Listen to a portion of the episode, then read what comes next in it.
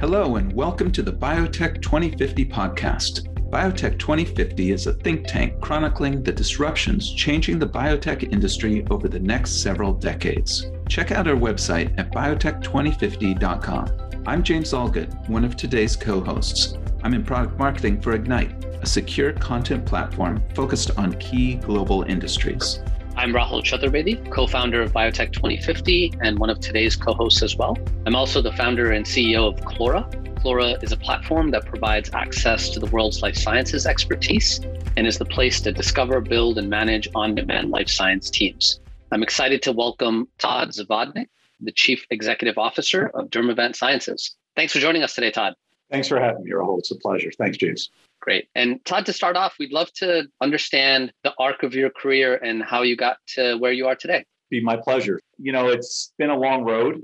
I think really for me, it started in the northeast part of the United States in Philadelphia, Pennsylvania, where I grew up with my family. For sure, gritty, humble beginnings out there in Philadelphia. And really was raised with the mindset of that grit of finding a profession you could do well and, and you could bring back something to the community. And, you know, I went to pharmacy school at Rutgers University.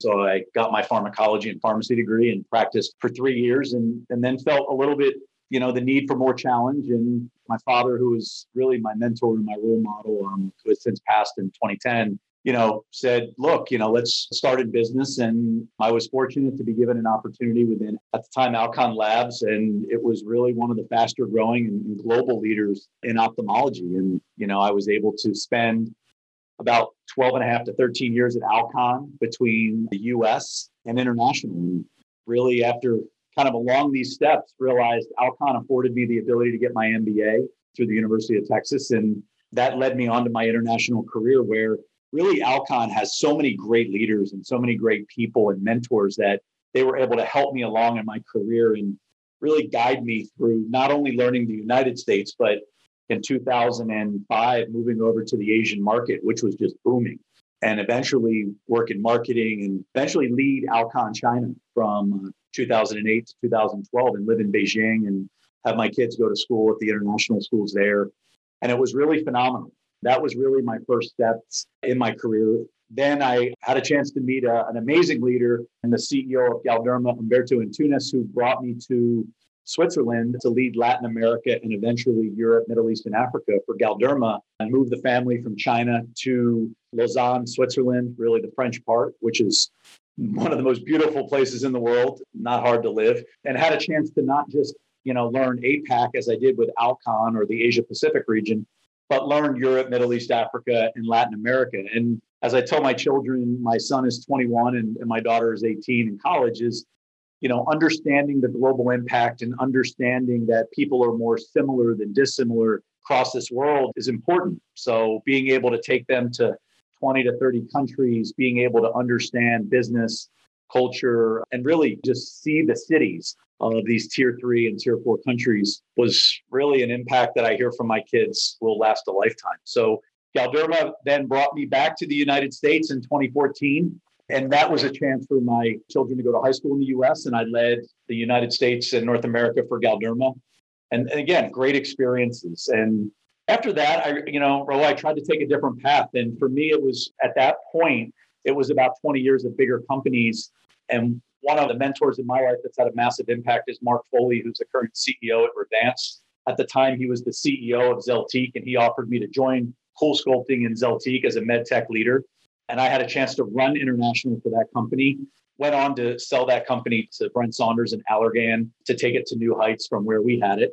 Then moved on to another smaller biotech at Revance, and then ended up here today at Dermavant Sciences. So for me, the most unique thing, really, as I look at my career and, and really the way I was brought up, was my father preached differentiation and really the ability to do that globally. So, coming back in this role as CEO of Dermavant the last three years, I've been able to live and work in all four continents, you know, in Latin America, in Europe, Middle East, Africa, in Asia, in the US, and Canada, be able to understand not only pharmaceutical, but medical tech and consumer pharma and be able to do that across two wonderful areas, which really I look at in ophthalmology, dermatology, both medically and aesthetic wise. So it's been a great career. I've been blessed to be able to see all parts of the world and, and really understand cultures and the differences around there.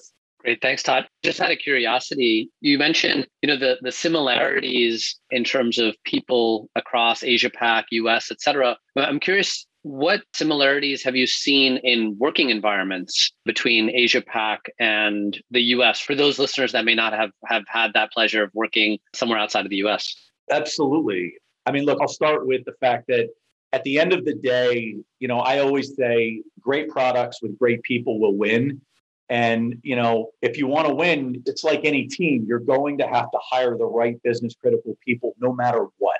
You have to identify what roles are truly business critical in your organization and put the best person in that role and, and then kind of get out of their way and let them do great work and form a culture that allows the business to flourish. And whether that's in China or my time in Brazil or my time in Switzerland or France, it's always the same if you put the right team in the right roles and you allow sort of a healthy, strong culture to flourish, people were going to win every time. And those were the strong similarities.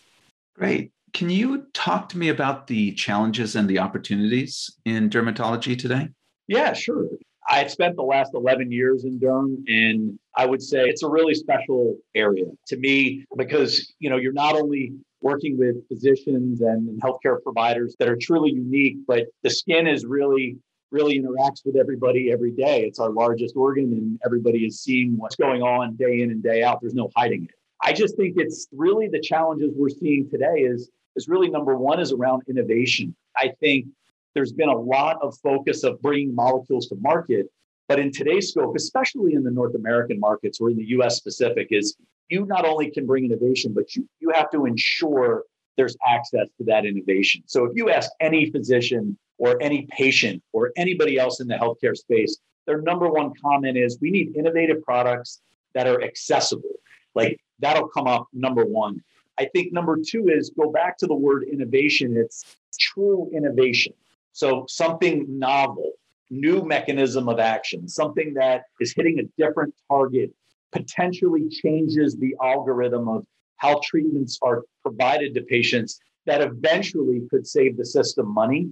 I mean, these are things that really dermatology fights with. You have dermatologists seeing 60, 70, 80 patients a day. They don't have time to potentially understand each and every benefit provider plan that's out there for each patient. It's truly complex. And as we say, then these patients go to pharmacies and potentially are talking to very young individuals behind a counter that don't know their insurance. So I think access and innovation are there. I do also think in dermatology specific, there's been a lot of consolidation that sometimes can change the voice of the specialty upwards politically, either at the state or at the national level and it, it's positive and it can be perceived negative. You know, to me, it's it's neither here nor there. It's part of the evolution where we're seeing private equity purchase more dermatology practices, own more of the space accordingly, both medically and aesthetic. I think the key thing in dermatology that remains the same is you have physicians that are truly unique. It is personal. Everybody is vested, whether you're academic or you're in the private setting. And I've never seen a more intimate personal space that truly cares. I felt it in ophthalmology. I feel it even more so in dermatology. And our board of directors here at Dermavant sees it. It is a personal touch space where they truly know the company and they truly expect us to deliver on innovation each and every day. Great. Thanks, Todd. A follow up question. We've been seeing a lot of news over the last couple of years around new startups focusing on, or at least having an asset focused on dermatology. Curious to hear from you how the private funding environment and perhaps generally sentiment around dermatology is now compared to, let's say, a decade ago or so. I get the opportunity to talk to the investor community every day. And, and I do think that there's a lot of excitement around dermatology. But just like anything an investor will look at, they're looking at really some key points. They're looking at clinical differentiation. What is different about what you're bringing what's your commercial or story in the market? How are you going to take clinically and drive it commercially? And does it make sense at the payer level, at least in the United States, where 60% of the global value of the derm market resides in the spaces we play with at Dermavant? And then lastly, they're just basically wanting to know the intellectual property of your story. So they want to see really clinical evidence, commercial evidence, and they want to see the intellectual property backing, and they want to see that tenure of your story. So I think, Rahul, to your question, it's really interesting. It's really this bond of it's not just derm. You've got to hit these markers, and then you've got to do what you say and say what you do. And it's less about how pretty the slide looks, and it's more about the results that you're going to deliver on a quarter to quarter basis to prove your thesis. And I think in dermatology, there's been numerous success stories. And let's be honest, there's been numerous failures in any space. And I think with Dermavant, what we believe in is we have a team and a culture that has over 150 plus years of experience. And our message is look, we have a lot of smart men and women in this organization. We've proven to you clinically what our products will do. Allow us to prove it to you commercially and let us earn your trust and respect. Don't give it. We'll earn it over time and deliver. And I think that's where our investors believe and they see the science with this group of people and they get excited. So I think dermatology is extremely bullish right now, but they're bullish on pure innovation, not older molecules repackaged, not older targets repackaged. They're looking for new and innovative that will change and transform the space. That's why I get excited because I think Dermavant has that. Excellent. And thank you for setting this up so nicely. So let's learn a little bit more about Dermavant, what you all are working on, and what it's like to work with Roivant. Dermavant, when they came to me in 2018, our chairman of Roivant, our Van chair, Frank Torti, came and Myrtle Potter at that time interviewed me. And I have to say, it's it's exciting. It's all great people, and when you see people coalescing around a project and really gelling, you want to be part of that. And I think at Dermavant, we've got great assets in our pipeline, led by our marquee in tapinarof, which is an aryl hydrocarbon modulating agent that really works between psoriasis and atopic dermatitis and is novel as a mechanism of action. So there you have a molecule that pivots between two of the largest disease states in dermatology, a $30 billion market, 21 billion of that sits in psoriasis and AD, begging for innovative mechanisms of action topically to be delivered. And then behind that, four other molecules that we have in our pipeline, and cerdulatinib and our oral for hyperhidrosis, as well as an earlier stage acne asset. So for us, it's extremely exciting, and you're really just building up a company. You're taking tapinarof as our lead asset. Currently, for psoriasis, our NDA was filed on May 26th. So we'll hear in the near term if we're able to achieve NDA acceptance and move to a potential launch in 2022. We're starting our phase three trial for tapinarof in atopic dermatitis here in the next month. So we're extremely excited about the ability to bring that indication forward as well. And we're advancing all of our other assets. So for us at this point, Rahul, it's exciting. We're sitting here with, you know, close to 100 individuals as employees. Everybody truly understands, and all of them have between 10 and 25 years derm experience. And we're sitting here with a lead molecule that is what I had shared with you. It's a novel asset, novel mechanism. It not only is delivering efficacy, but delivers durability and remittive effects, remission effects, meaning stopping the drug, patients are remaining clear for four months and beyond, which is amazing, and great safety and tolerability. And we're following it up with really great things behind it. So I think as at Dermavant, we're set up right now. We're really just about execution. And I tell the company this in all of our town hall meetings. It's we're an execution story right now. We have to do what we say and say what we do and do it around our products and our people and then kind of earn that trust and respect from the investor marketplace, from the physicians, the patients, and the payers. Because the patients that participated in our phase three clinical in psoriasis, you know, are asking us to move faster. They're saying this product has had a great impact on me. Please move faster. Please get this to market. And I think as employees, we have a responsibility to do that. I think you asked about the question of our owner and our lead investor in Roivant. And I can only tell you it's been an absolute pleasure. The innovation that Vivek has brought as really the founder of Roivant and our current CEO and Matt Gline, constantly out there looking to support Dermavant with tech resources, data resources, our ability to ensure We're looking at artificial intelligence for potential future targets. I mean, to have somebody as your parent who sets you up to win the way Roivant does and listens and pivots to ensure that this team is able to execute. I haven't found a better partner in my 23 years in the space. And I would tell you, it's so early for our owner in Roivant as well as for Dermavant that I get chills just thinking about what the years ahead holds for both of us. Out of curiosity, you know, for a team that is still relatively nimble, it's quite impressive that you have such a late stage asset.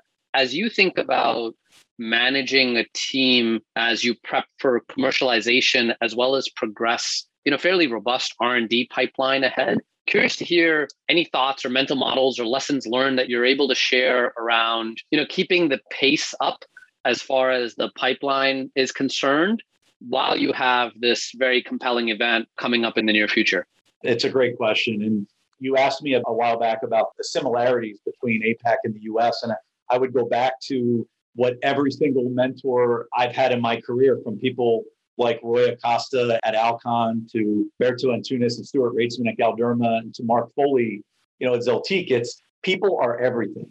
So if you're going to be in a startup mode, you're going to sit down with your human resource leader, your vice president of human resources, and you're going to map what is the EQ, the emotional quotient, and the IQ of the individuals you need. What are the psychographics that are going to work for this environment. You know, what are we going to need? Our values at Dermavant are around heart, mind, and soul. And we talk about this concept of a Swiss Army knife. You need somebody that can pivot, that's agile, adaptable, and accountable, and is a leader that is gritty and not going to look to hide, but going to look to execute amongst a very flat, non siloed organization. That's the DNA we look for when we bring employees in and we find the best woman or man to come into this company because that's what's going to set us up to win. I think that, bro, coupled with really our commitment to clarity. You know, we over communicate at this organization. We over communicated through COVID 19 and the pandemic, which enables us to form this, what I call Thanksgiving Day culture. We have a very warm culture around the table where people are sharing ideas, it's a very open, speak up type culture at Dermavant. And I do feel it's special in the fact that we run fast, we keep alignment, and we have total clarity while we're doing it. And that enables us to make sure that everybody feels like, to be very honest, nobody wants to let anybody down. You know, no one's looking to hide and get a paycheck. They want to see tapinarof launched for psoriasis in 22. They want to see it launched for atopic dermatitis behind it and they know doing that we're bringing the first you know non-steroid topical once a day cream in a space that's been dominated by steroids and really moved too quick to orals and injectables so a non-steroidal is exactly what the dermatology marketplace has been asking for but a non-steroidal that acts and behaves really with the efficacy levels and the durability and remittance that the dermatologists count on for their patients that's kind of what we look for. It goes back to the DNA of the people you bring into this organization. And that's what we've looked for people that are agile, adaptable. And, you know, the words I used this morning to our medical affairs meeting that I had was you have to be able to have thick skin and be able to hear the impact fast because there's no hiding in this company in any startup. It'll take two minutes to know who knows it and who doesn't know it. And we try to make sure we vet that through the hiring process. That's great, Todd. And this is a little personal for me. I have a friend who suffers with psoriasis flare ups, and the ability to get that under control affects his ability to work and make friends and find love. So I know how important it is to get a condition like this under control. What I'm wondering is what comes next for dermatology over the next, say, 30 years?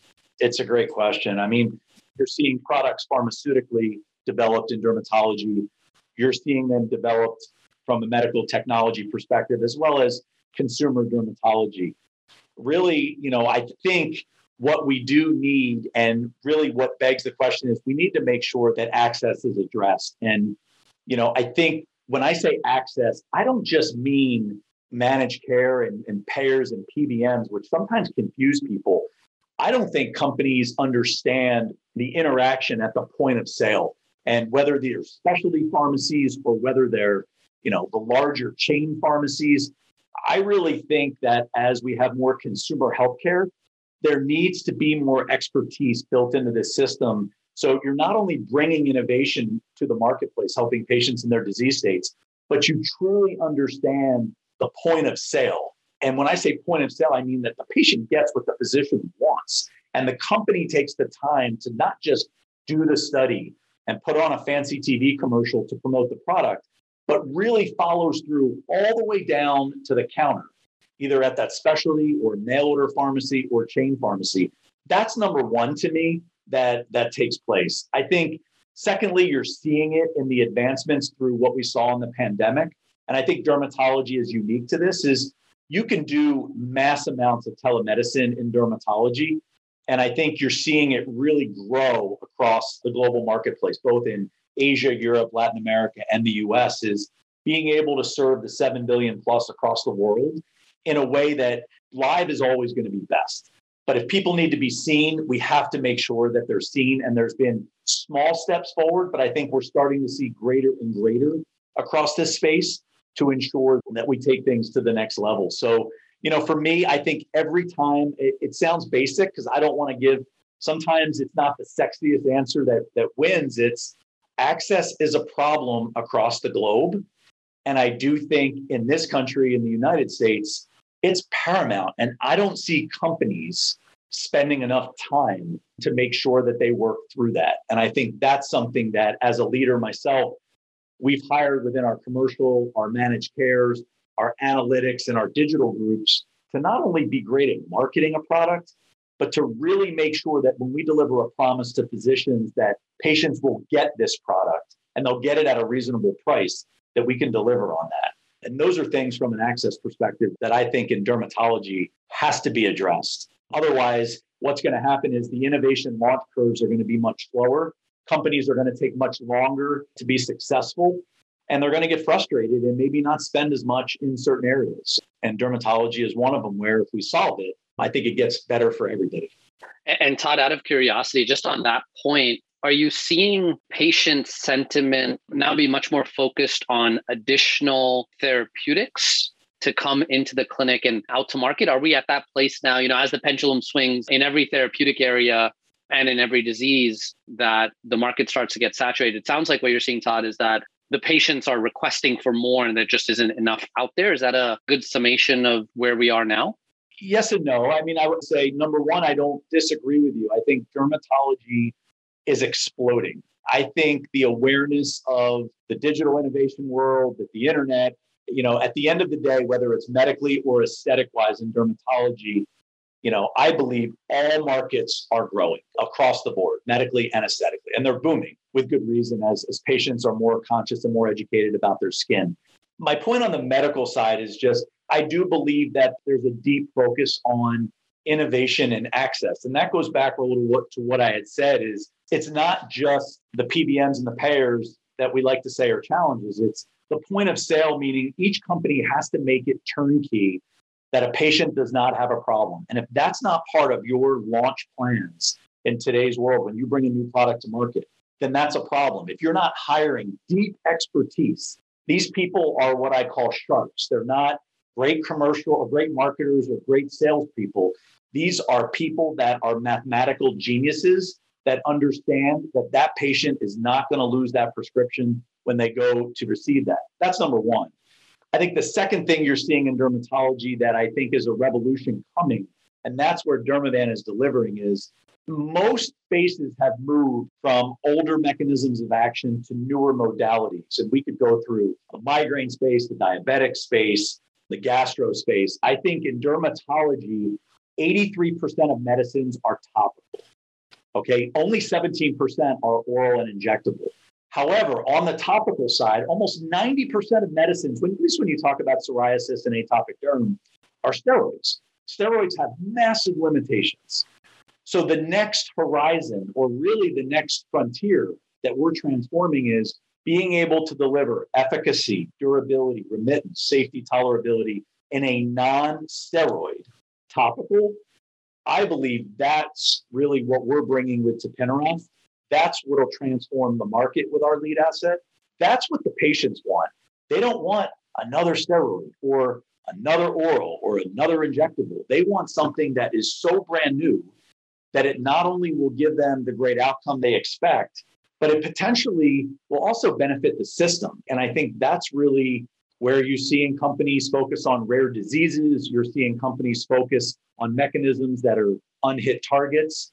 And that's why I came to Dermavant because an aryl hydrocarbon modulating agent, the TAMA MOA, will be brand new to dermatology. No one is there. And at the same time, not just be efficacious. I mean, that's getting in the door. I mean, being able to deliver durable results, meaning the medicine never gets tachyphylactic over time, you don't lose effect. And second is when you stop our medicine, the effect lasts for four months median. We've had patients go well beyond that, that are staying clear in a topical. That's what I think patients want in derm. They want new and they want to get away from the steroid overusage. It doesn't mean stop steroids, but I think it really wants to stop the older technology usage that has massive limitations. Great. Thanks, Todd, for clarifying that important point. To wrap up, and particularly for our younger listeners, would love to hear from you about you know one thing that you wish you could have told your younger self as you were embarking on your career that you've learned along the way. Yeah that's an easy one for me to answer now at, at close to 50 is i would say that you know there's a great book that i made both my kids read called you know love is the ultimate app and it talks about three things. It talks about you know maintaining curiosity which i think my father instilled in me for my life talks about the importance of connectivity and connections and I'm proud of the fact of how globally connected I've been able to get through my career experiences and personal experiences. But the last one has been, you know, to be honest and a little vulnerable at the end is just, I would say to the young listeners is just don't lose compassion and empathy. You know, assume positive intent. You know, the world is good. People are good at the heart of things. And I think sometimes at a younger stage in your career, you're so caught up in moving up in the next position, the growth in your career, I could have been a little more empathetic and compassionate at times. And I think as you get older and wiser and you listen more than speak, you realize that. And, you know, I try to implement that not just in my professional life, but my personal life and try to work on it on a day to day basis. Well, Todd, thank you for sharing that salient advice. And thank you for joining us today. Wishing you and your team continued success. And we'll certainly all be rooting for the Dermavant team as you wait to hear about your NDA submission and your progress pipeline thank you for having me. And we do have a, a really special group of people at Dermavant. Without them, Dermavant Sciences wouldn't be what it is today. Thanks for having me. Thank you. Thank you for listening to this episode of Biotech 2050. This episode is hosted by me, Rahul Chaturvedi. It's edited and mixed by Megan Lovering. If you enjoyed this episode of Biotech 2050, please subscribe to our podcast and leave us a review. Also, follow us on Twitter and Instagram at Biotech2050Pod. Again, that's Biotech2050 POD. Until next time.